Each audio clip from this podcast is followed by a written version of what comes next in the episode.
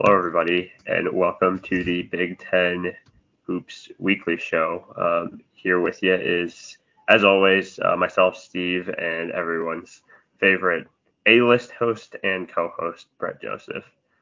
We're joining you here. It's Sunday, December 4th. We are almost officially a month through the season, and we're really, really excited to break down what we saw in the last week today. We've got ACC Big Ten Challenge to talk about. We've got conference games to talk about. We've got some juicy games next week that we're going to preview for you. Brett, how are you feeling about a month through the season here? I think I'm feeling a little bit better than, actually a lot better than I would have anticipated heading into the season. And I know we've kind of covered this last couple of weeks, but I think we can pretty accurately say that the overwhelming sense of kind of quality in the Big Ten was good to very good, but not great. And, this conference might be a little bit better than we expected so far from a top to bottom basis. So, yeah, we got some wacky results this week. I think both of us were feeling optimistic about how the conference performed in the MTEs over the week of Thanksgiving. I would say I was maybe less optimistic after seeing how they performed in the challenge this week, but then we got some interesting results this weekend, so this stuff's changing by the day, but let's get right into it. We were planning when we were planning the show, we were originally intending to start off talking about the ACC Big Ten Challenge, and we're going to start off talking about that very shortly, but before we do that, the question that everyone's asking, Brett, is Nebraska back? I mean, it looks like they got perhaps the biggest win of anyone in the conference this year so far, going into Creighton and winning. And I know that's not it's not necessarily a crazy road game given it's in the state of Nebraska, but Creighton's looked like a Final Four team all this year, and I don't think anyone saw this coming. But Nebraska went in there and won today. Brett, what are your thoughts on that? Without a doubt, an incredibly impressive win for Fred Hoiberg and his crew of Cornhuskers. So it is interesting. This kind of hits Creighton. They've lost three in a row now, but besides this Nebraska team, they were the top 20 teams and in tougher environments, both in Maui and away at Texas. We can save the referendum on Creighton for a later podcast. But I think the interesting thing is that Fred Hoiberg's teams have never, maybe once or twice, but have rarely, if ever, won games with defense. And that's exactly what happened against Creighton today. I mean, we're talking about a Creighton team that was, top 20 in offensive efficiency in the country this year. Points by, again, a Nebraska team that is not known for its defense at all. So I think, if nothing else, that's a sign that Hoiberg had an idea of how to win this game, and that was get them stuck in the mud, kind of bring them down and make it a street fight of sorts, and use post play and Sam Griesel to carry him to a win. And that's exactly what happened. I mean, Griesel had 18, 12 and 7. So he was 3 assists away from a triple double. Derek Walker kind of with Kalkbrenner in the post, which is really surprising because Kalkbrenner's a hell of a defender and Walker ended up with 22 points, throw in a couple, a double digit game from Juwan Gary. And they were able to slow it down. They were able to get stops when it mattered. And when Creighton punched, Nebraska was able to punch back despite shooting 25% from three. And I guess Creighton did 2 on 40 attempts. And that's how you're going to beat this Creighton team. And I just hell of an effort. We would have assumed to be an overmatched Nebraska team heading into this game. Yeah. So, I think you hit on basically everything there. But moral of the story is I think the context is important here, right? Creighton's played a really, really tough schedule and they had some success, especially in Maui, but is, you're starting to see the impact of that schedule on them this past week in dropping a few. And it felt like maybe they were limping to the finish line here. So the context of that matters. But point being for Nebraska, a win's a win. This is going to be a win that is hugely impactful for them if they even are breathing anywhere towards any sort of postseason opportunity when we get to the end of the season. It's a great win for Fred Hoiberg, who's trying to turn their program around and hasn't really had that much success doing that over the last couple of years. So great win for the conference as well. Now flipping to the challenge. So I think the new, first off, the news broke probably just after we released this last week that this year was going to be the last ACC Big Ten Challenge after its 23-year existence. So that being another, I guess, I don't know what the word is, but another sacrificial lamb of all this conference realignment and all this stuff. But now that debate on another day. As far as I think, you know, we'll talk about the results. I think big picture first, and then maybe we'll dive into some of the games. But I would say overall, I think a disappointing performance for the conference in it. Some good outcomes. I mean, Indiana looked good in their win over North Carolina. Illinois looked dominant in their win over Syracuse. You know, Maryland and Purdue took care of business. And we're going to talk about Maryland a little bit more, but, you know, those undefeated teams both held serve on the road. You know, so I think those are probably, you know, the positives for the conference. You had Michigan State and Ohio State losing in tough road environments. You had Michigan losing a tight matchup against Virginia, in which they held well but still lost. And then kind of on the more disappointing end of things, I think Northwestern's probably at the top of the list, especially after sort of positive momentum they built off their near upset of Auburn. You know, Wisconsin dropped a close one too. I think, Brett, where are you at as far as just your overall view on how the conference performed in the challenge? I think, yeah, I mean, you kind of hit what we were talking about. I mean, the top teams found ways to win for the most part. And, you know, there were a couple disappointments. I'd say overall it's kind of average, to borrow a favorite term of ours. And I think that it kind of played out along what we expected, right? Like asking Ohio State to go into Cameron after coming back from Maui was always going to be a tall order. And I honestly came away relatively impressed, at least for most of the game, with how they handled themselves. I mean, this is a Duke team that's very, very, very talented and is likely a title contender. And, you know, Ohio State fought and kind of used their experience to kind of keep it close for a bit. And, you know, I think the bigger disappointment there in terms of like tough road environments was Michigan State kind of getting boat raced by a Notre Dame team that's not very good and only plays six players. I mean, Cormac Ryan went nuts. He had 23 points. And Michigan State just did not shoot well, kind of across the board. They, you know, weren't able to force turnovers and kind of didn't play as good of a defense as we've seen. I think that was another game where we saw the absence of Malik Hall really be an issue. But, I mean, Notre Dame got up to a 21-8 lead and it never really looked back from there. So I think, you know, we'll see how Michigan State handles that. For Michigan, they were able to really put up a good fight against a Virginia team that's another title contender, in my opinion. I think that the game plan, the execution was a little bit less. I think Juwan actually drew up a pretty good game plan for attacking the pack line defense, as kind of we had talked about.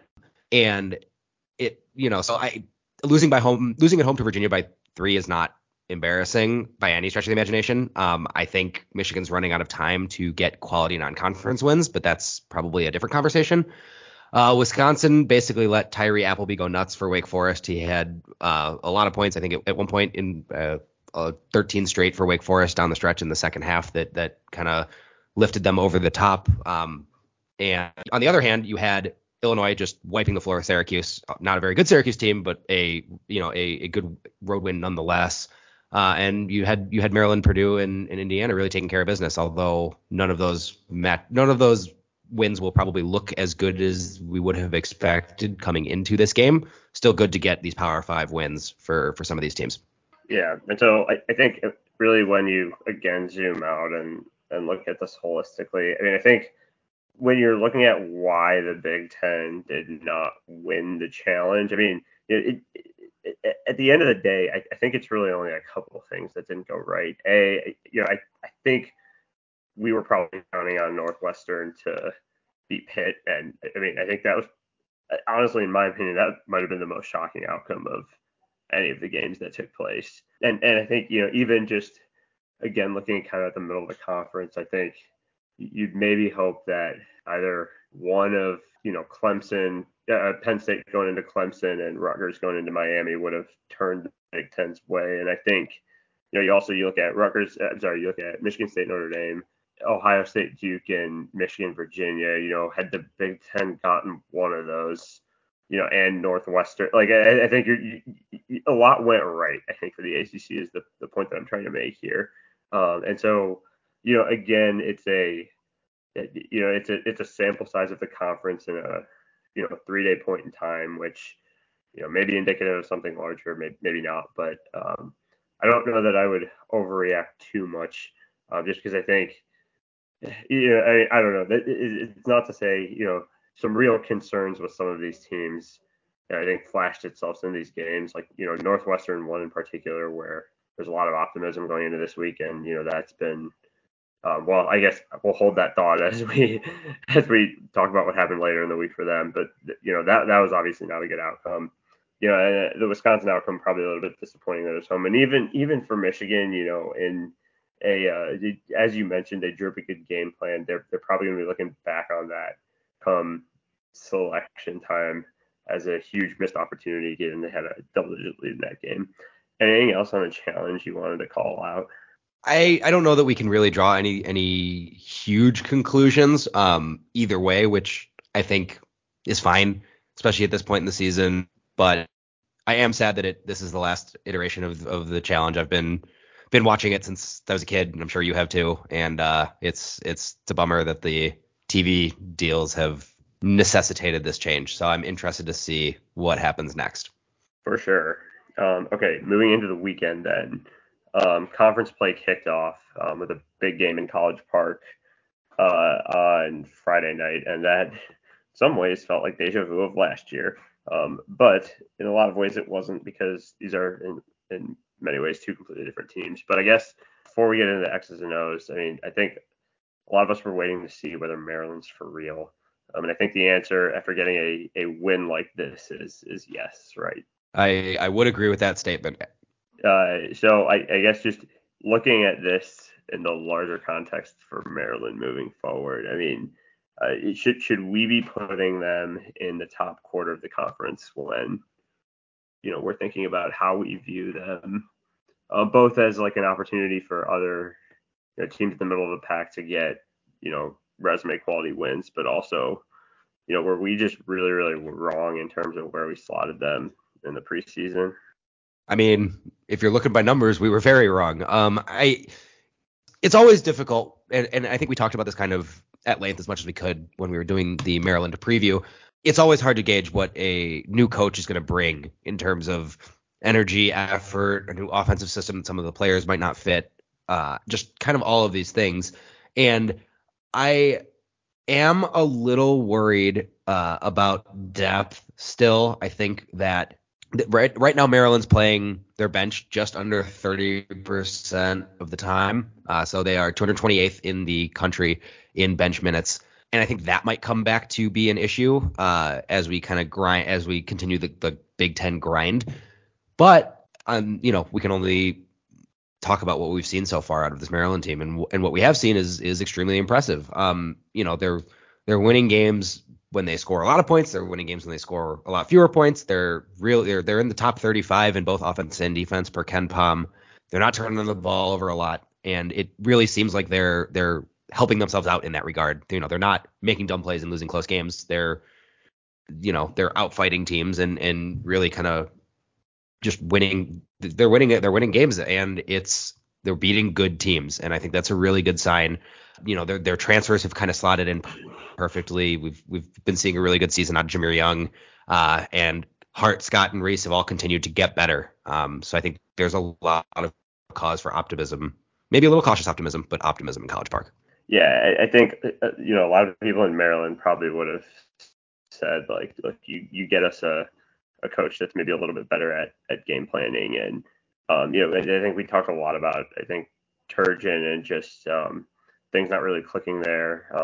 It's definitely evident that, you know, the new energy that Kevin Willard has brought there is, you know, a lot of optimism around the program. They have a lot of energy, and it feels like they're finally doing the little things right to prove that they can, as you mentioned, not just win when all things are clicking, but win ugly. So we will see what happens when they hit their first bit of adversity. But for now, they're off to a really, really fast start.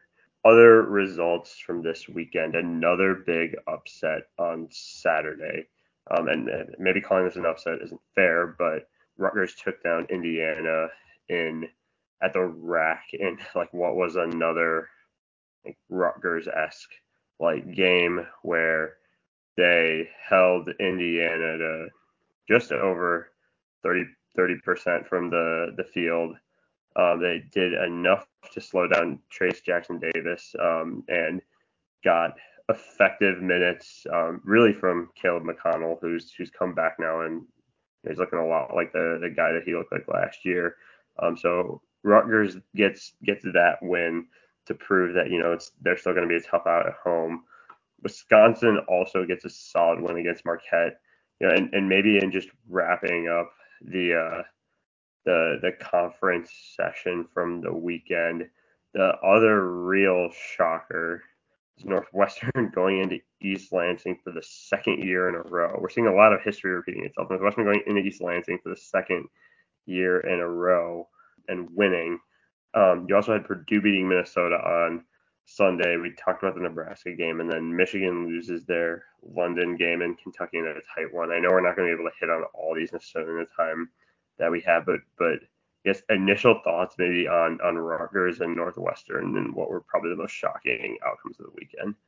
Yeah, I think with Rutgers, I mean, they needed Mulcahy, they needed McConnell back. I don't think they're always going to be this good, and also Hood-Schifino being out for Indiana kind of limited some of that quality as they shot, with the exception of Miller Kopp, shot horribly from three and really kind of couldn't generate the offense we're seeing.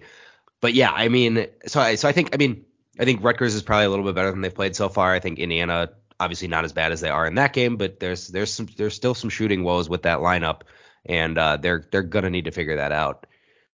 With Northwestern, I mean, I definitely did not see this one coming, especially after, as you said, they just got. I mean, they were never even in that game against a dreadful Pitt team. And again, you know, the Michigan State not having Malik Hall hurts, but at the end of the day, they've played without him for at least a week now, and they kind of gotta know what's going on. And they wasted a really good game from A.J. Hoggard, who ended up with 12, 6, and 8. So he was on triple-double watch too. I mean, we've talked about how Northwestern's gonna go as far as their guards go, and Bowie Berry and Audige combined for 46 out of their 70 points. So, you know, those guys were having good games, being effective. You know, the turnovers were not really a problem for them. And we had kind of talked about this, right? This was kind of what we had joked about at the beginning of the season, where it was like, oh, Northwestern will come in maybe even undefeated, which, you know, didn't happen, but at 5-2 and then with Michigan State, and everyone will kind of have that conversation again. It's like, is this team good? Are they not? They're definitely not bad, but I think this one had more to do with Michigan State kind of shooting themselves in the foot, and then Northwestern really coming out and taking it. Yeah, and I think, you know, we talked about this theme a lot, but, you know, Northwestern has roster continuity on their side, but so does Michigan State, and so.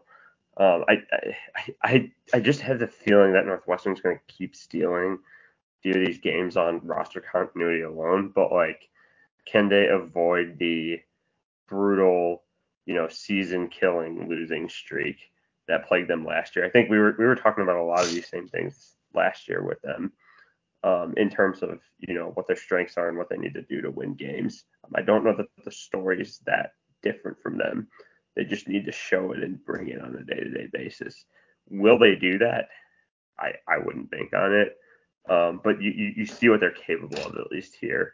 And I think with Michigan State, you just have to start asking about, you know, their consistency, right? Like, you know, they're going to be in every game. They've proven they can compete with the best in the country. And then I think, you know, this week, especially when you look at losses to, like, Notre Dame and Northwestern, those, I mean, they're going to have enough good quality wins where probably they're not sweating out Selection Sunday, but these are ones that, you know, are almost more damaging than the good wins are helpful. So it'll be interesting to play that game come tournament time. You know, in the time that we have remaining here, we'll flip to what's to come in the week ahead.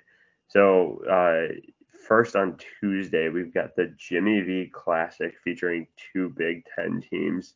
We've got Illinois taking on Texas and Iowa taking on Duke. And then we also have a really good conference matchup where Maryland travels to Madison in what probably will be their first tough to true road environment.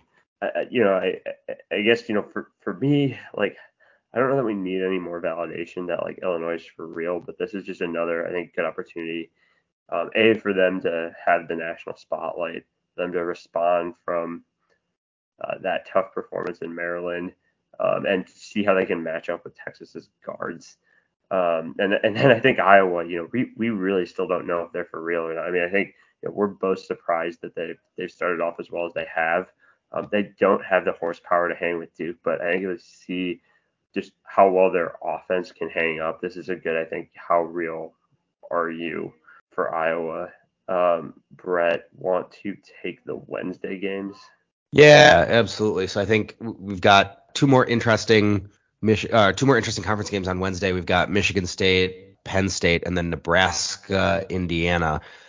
So I think both teams have, or both games have some interesting kind of rebound or letdown potential. I think if you're a Michigan State fan, you're gonna want to see a bounce back after two disappointing losses on the season. And are the guys gonna for Michigan State? Are they gonna be able to hit shots and kind of break down Penn State's defense while also limiting Penn State, because again, like, that's a Penn State team that's still shooting really well from three.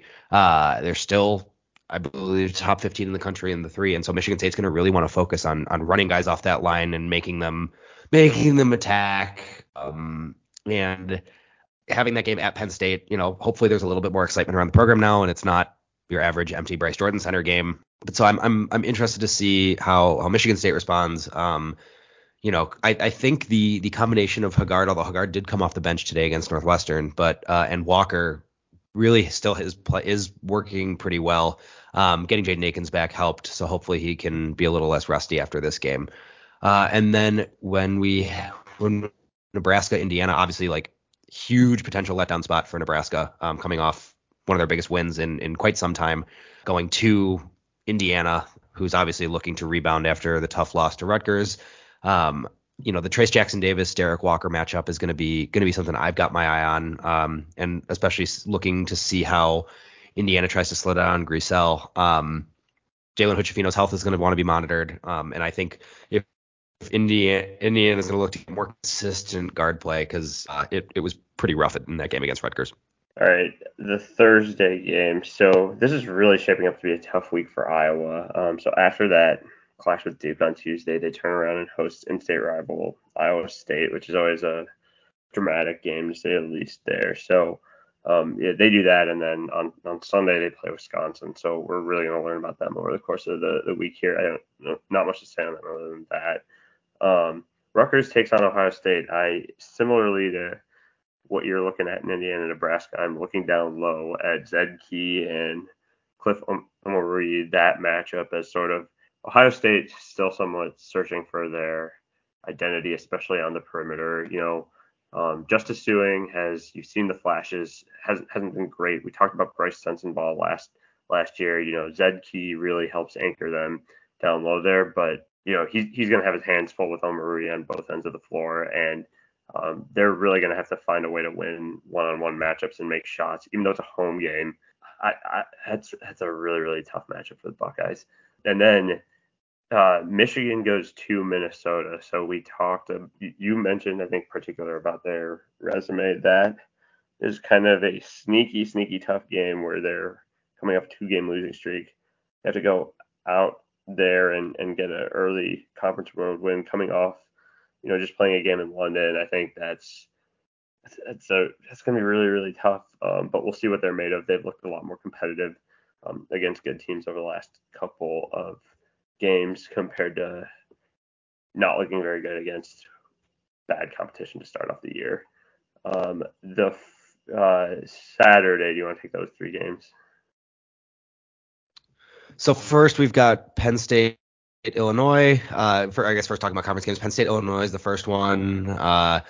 And so I think there, again, you're looking at Illinois' bevy of wings to run Penn State off the three-point line and make them more active kind of in the paint.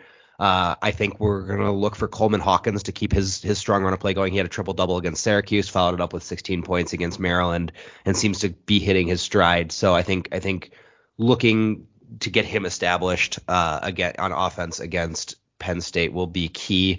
And then, you know, see if Terrence Shannon can continue his run of play as well.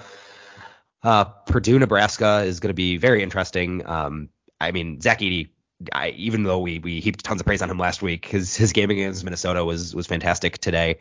And I don't really see how Nebraska's going to stop him. So because I think he'll be able to shut down Derek Walker as well. So I think that, I mean, Nebraska's going to have to hit a lot of threes, and Purdue's comfortable playing that kind of slow, stuck in the mud sort of game in a way that Creighton was not.